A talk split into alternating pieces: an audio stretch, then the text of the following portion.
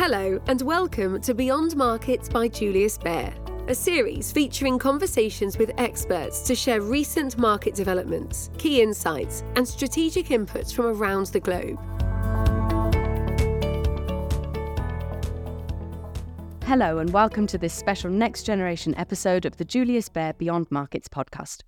In the wake of the global financial crisis of 2008, we were all expecting significant disruption to the financial industry. Fintechs were the new kids on the block and poised to take over. But over a decade later, the reality is somewhat different. I'm joined today by Carsten Menke, Head of Next Generation Research here at Julius Baer, to discuss why disrupting the financial industry has been harder than thought and what we can expect going forward.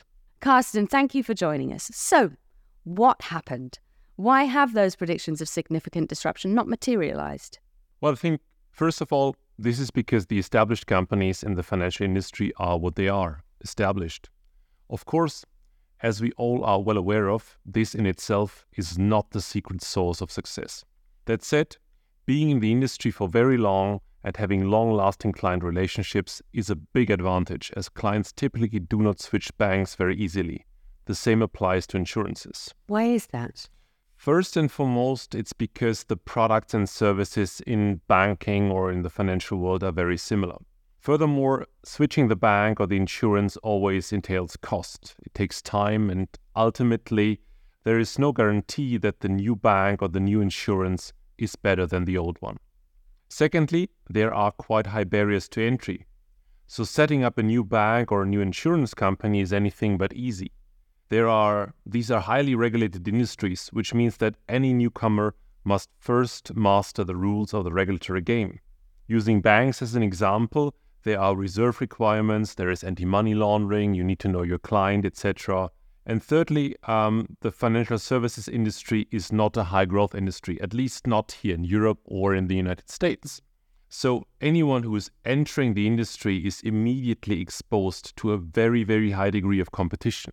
Or put simply, the cake is not growing anymore. And if you want to have a piece of the cake, if you want to have a pie, you just need to steal it from somebody else. So this is very high degree of competition means that margins are rather small, which in itself makes it more difficult to disrupt the established structures.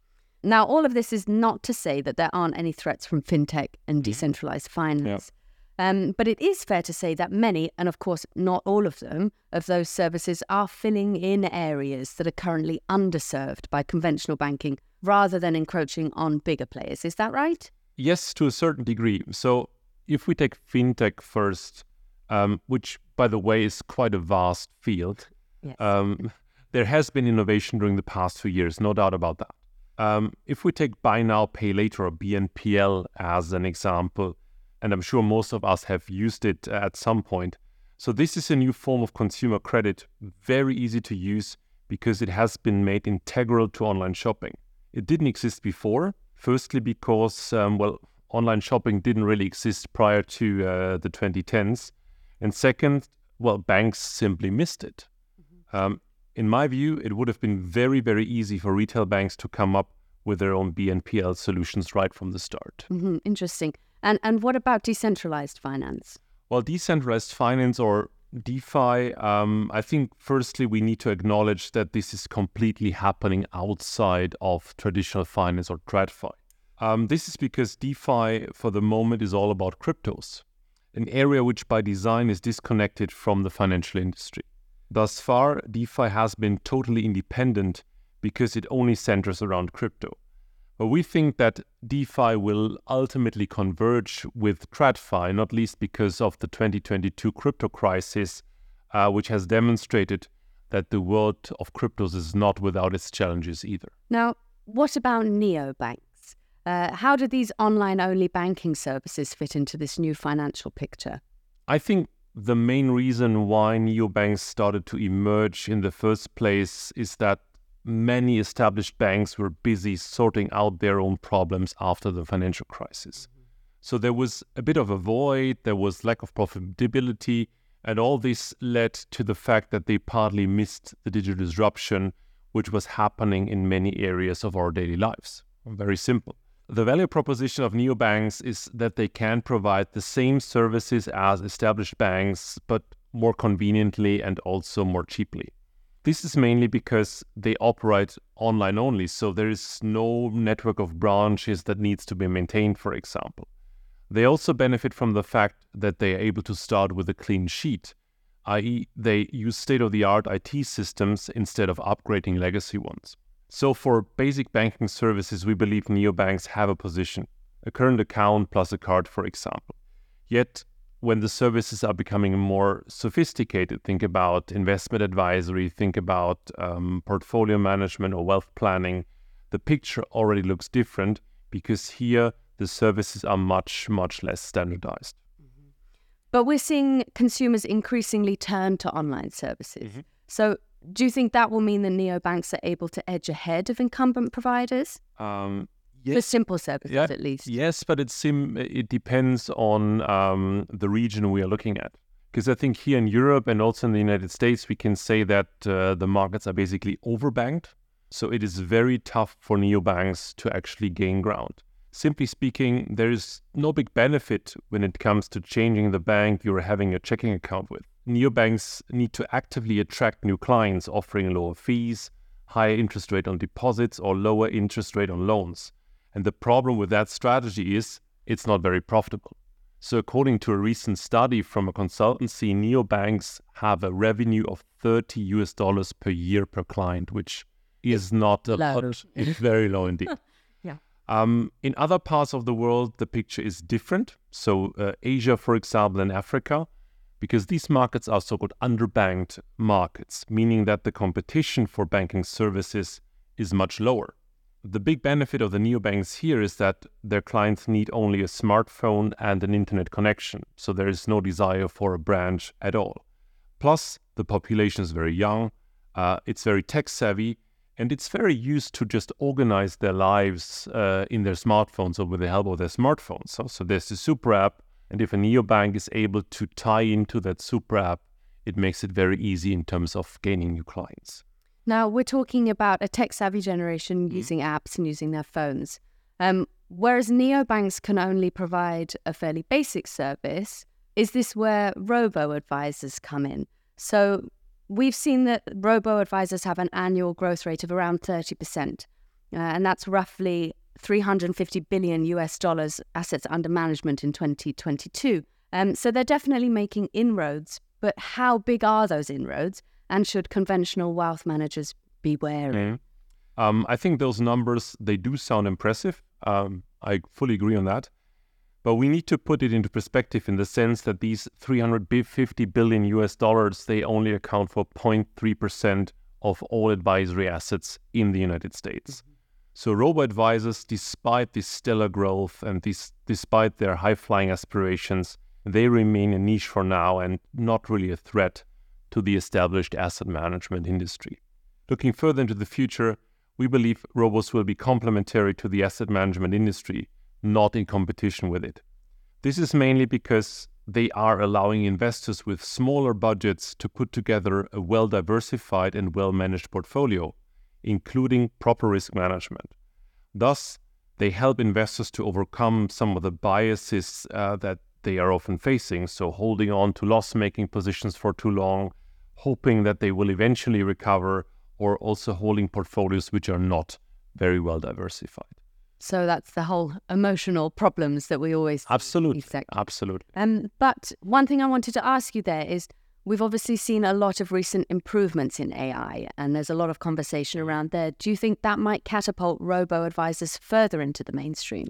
That is the big, big question. Um, at the moment, I would lean rather to a no than a yes, uh, because today, looking at robo advisors, they sound much more sophisticated than they are. The way the portfolios are built is not any different from what a human portfolio manager does, with the key input factors being questions about the investor's time horizon, financial background, willingness, and ability to take risk. With today's status quo, we are very far from a sophisticated AI robo advisor. Uh, to make this vision a reality, I think sizable investments would be required without a guarantee of success. And the fact of the matter is that the ambition of today's robo advisors is to provide a well diversified portfolio which allows investors to generate returns that are in line with the market, no matter if it's equities, bonds, commodities, or whatever. So, these sizable investments you would need to build an AI based robo advisor, um, they would need to generate returns that are systematically above those of the market. And we know that outperformance and underperformance are always zero sum games. So, the gain or the outperformance of one manager is the loss or the underperformance of the other which at the end of the day means if we only had robo advisors, by definition, some of them must outperform and others must underperform. So I think conceptually it is not possible that AI based robots constantly outperform the market, which raises the question if somebody is actually willing to commit the required investments to develop them. Mm-hmm. But then, will AI more broadly change the wealth management industry? Can we see that push yeah, in a different direction? Certainly. Our take on AI is the following it is a general purpose technology, which means that it is applied across a number of industries, including wealth management or the financial industry more broadly. While AI has made a lot of progress during the past few years, and particularly this year, we still see it as a tool that will make our lives easier that will make us more efficient performing the tasks we are doing today. So AI will not replace us anytime soon. In particular, for wealth management, we believe that AI will be used at various steps of the investment management process to support research analysts, to support investment advisors, and portfolio managers in their daily work. It will also be used for much simpler tasks such as summarizing reports or translating them, freeing up capacities which can be used for more value creating tasks. Hopefully, large swathes of the industry will be sighing a sigh of relief and that their jobs are still safe. Um, but I'd like to talk to you now about payments. Uh, so we, we, touched upon it briefly earlier. Um, and unlike the majority of the financial services, payments really have evolved hugely in the last decade. We've gone from using cash most of the time to pay to paying with our phones or even mm-hmm. paying with our watches. Um, and now, obviously, the pandemic sped up the adoption here of digital payments. But how have we moved quite so quickly from cash to digital, especially when other areas are lagging on the hmm. innovation front? I think this is about just one word convenience. It is king. Now, no, so more and more people are realizing that paying cashless is much more convenient than getting the cash out of your wallet, counting the notes and coins, and then handing over handing them over to the cashier. And by now, cashless payments are three times faster than cash based payments. And as you say, the pandemic has sped up this process primarily from a health perspective back then, if we remember. But this, as of today, has of course taken a backseat. So those that changed their payment preferences during the pandemic, they are not changing them back. And I think it's as simple as that. That said, um, the trend towards cashless payments is progressing at different speeds in different parts of the world. Take the US and Europe as an example. Americans on average use their cards 1.5 times a day compared to only 0.4 times for Europeans. And within Europe, there are huge differences. On the one side of the spectrum, we have cashless countries such as Sweden and other Nordics, where people are much more ready to dump cash. On the other side, you have Germany, you have Austria, which are two countries where cash is still king. And to me, these kind of cultural differences uh, are set to persist. And this also means that the concept of a cashless economy is still a very distant one. Uh, but beyond convenience, uh, where do you see digital payments when we're looking at structural growth stories? There are two main structural trends which foster the use of cashless payments, i.e., cards. So the first one is e commerce. The global share of e commerce reached around 19% last year, up from 12% five years ago. Uh, countries leading include China, the UK, and the US, where uh, 37, 27, and 20% of all retail sales are done online. The structural growth of e commerce is set to continue. Uh, it's expanding into underpenetrated geographies such as Latin America, South and Eastern Europe, and into new segments such as food or pharmaceuticals, which should translate into rising card payment volumes. And the second trend is uh, international travel. Um, as of today, this accounts for more than a quarter of all card network revenues, make it very significant. Most people likely think of their plane tickets now, which they almost always pay by card.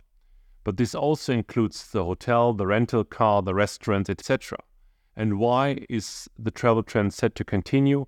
Uh, again, two reasons. Firstly, it's because people like to see the world and explore foreign countries and cultures.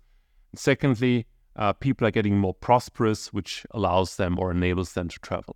Yes, but those credit card fees really can catch you out when you've been abroad yes, for a long No, you have to watch out about the fees, certainly. Yeah. So let's stick with e commerce for a moment. Uh, one of the innovations we've seen, and, and you mentioned it earlier, mm-hmm. is buy now, pay later.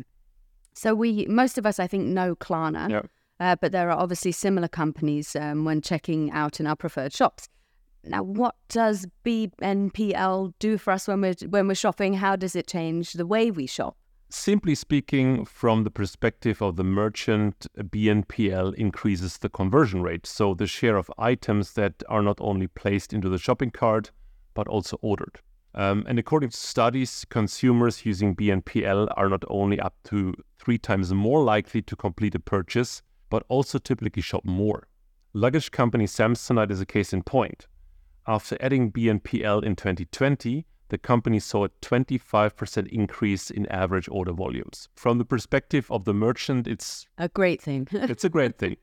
Just to explain, so the benefit of, of buy now, pay later, as the name suggests, is that we don't have to pay for our purchases right away. Uh, we can split it into smaller interest rate free installments, which will repay over time. And the typical structure divides a fifty or hundred uh, thousand dollar purchase into four equal installments, starting with a down payment due at checkout and the next three payments due at two week intervals over six weeks.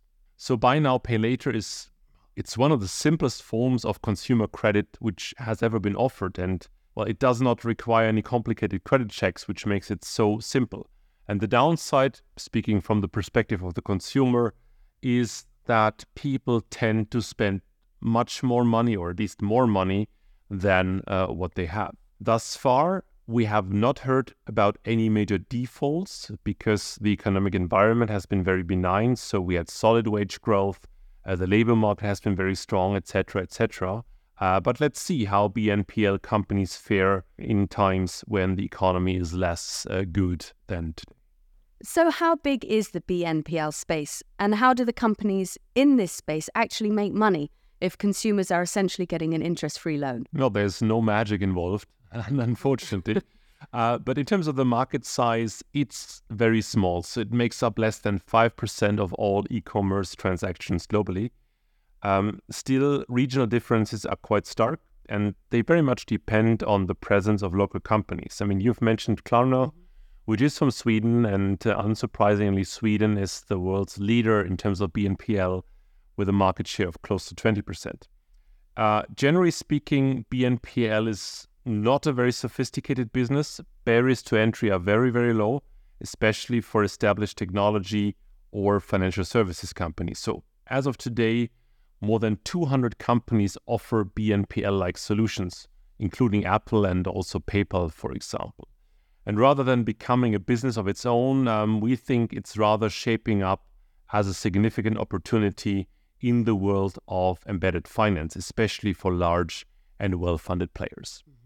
And how do they make money? Uh, well, basically, it's about a processing fee or discount fee, which is deducted from um, the the sticker price. Mm-hmm.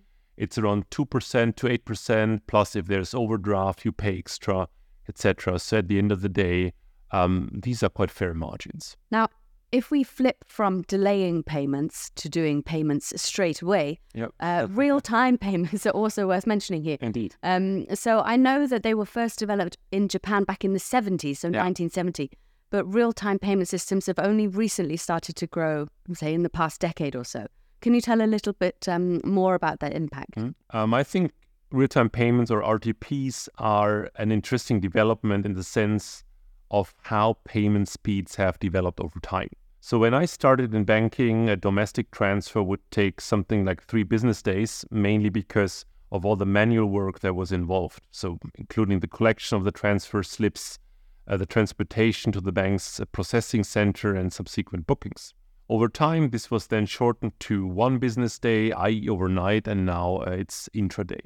And I think this slowness that we had, like back a couple of years ago, can create significant uncertainty, especially for people struggling to make ends meet or for small business owners who rely on receiving payments promptly to support their cash flows. The introduction of real time payments is set to overcome this, as payments will be initiated, cleared, and settled within seconds at any time of the day or week, holidays and uh, weekends included. And to a certain extent, RTPs are, I would say, a reflection of today's fast paced world and the technical capabilities which have expanded massively during the past 15 to 20 years. What's interesting about RTPs is that the developed world is not in the lead.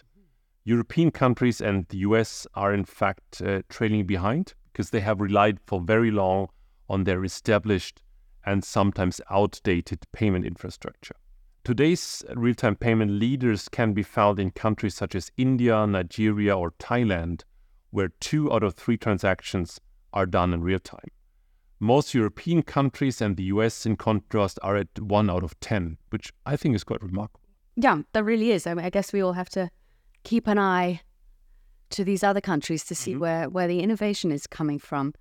Now, we're just about to run out of time, um, but before we go, I'd like to ask you to quickly sum up where we see the future of finance. Are we looking at revolution or evolution?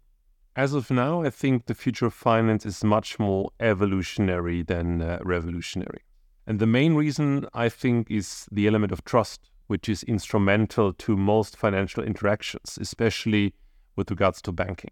No matter if it's your current account where you receive your salary or your investment account where you save for retirement, you need trust in the institution you are working with. And trust is often related to tradition, we know that. Banks, which have been around for 100 years or more, enjoy a lot of trust from their clients, with Julius Baer being a case in point. Newcomers thus have a very tough time. Simply speaking, they need to be much better in terms of the products and services they are providing in order to gain the trust of their clients. On the payment side, I think it's a bit different. While there are also some very established players, so the ones whose logo is on our credit cards, for example, uh, this is much less, less about trust which is a soft factor, but rather about technological leadership, a hard factor. Don't get me wrong, I think these card companies enjoy a lot of trust, but they are likewise technological leaders. This makes them so dominant and so difficult to disrupt. That said, along the payments value chain, we've seen a number of newcomers emerging in the past few years, providing new and innovative products and services. Thank you very much for joining us today, Carsten, and thank you to everyone for listening at home. Please do make sure to subscribe to Julius Baer Beyond Markets podcast on Apple Podcasts, Spotify, or wherever you like to listen. Until next time, thank you very much and goodbye from us here in the studio. You have been listening to Beyond Markets by Julius Baer. If you like what you've heard, please tell us by leaving a review and rating on Apple Podcasts or Spotify. Subscribe to Beyond Markets on your favourite podcast player to stay up to date with our latest episodes. To learn more about Julius Baer, our people, our latest thinking, visit us at www.juliusbaer.com. We will be back with a brand new episode soon. The information and opinions expressed in this podcast constitute marketing material and are not the result of independent financial or investment research. Please refer to www.juliusbaer.com slash legal slash podcasts for further important legal information.